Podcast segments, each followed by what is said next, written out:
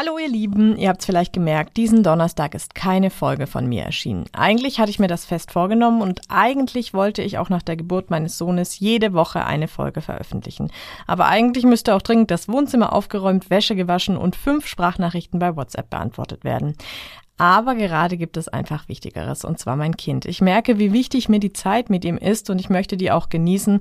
Und jetzt kommt's, ich habe Muttergefühle. Ha, ha. Nee, aber im Ernst, es ist total schön und ich finde es auch gut so. Das heißt aber nicht, dass es keinen Podcast mehr gibt. Ich gehe es jetzt einfach entspannter an und veröffentliche alle zwei Wochen eine neue Folge. Die für nächsten Donnerstag, den 8.6., die habe ich bereits aufgezeichnet.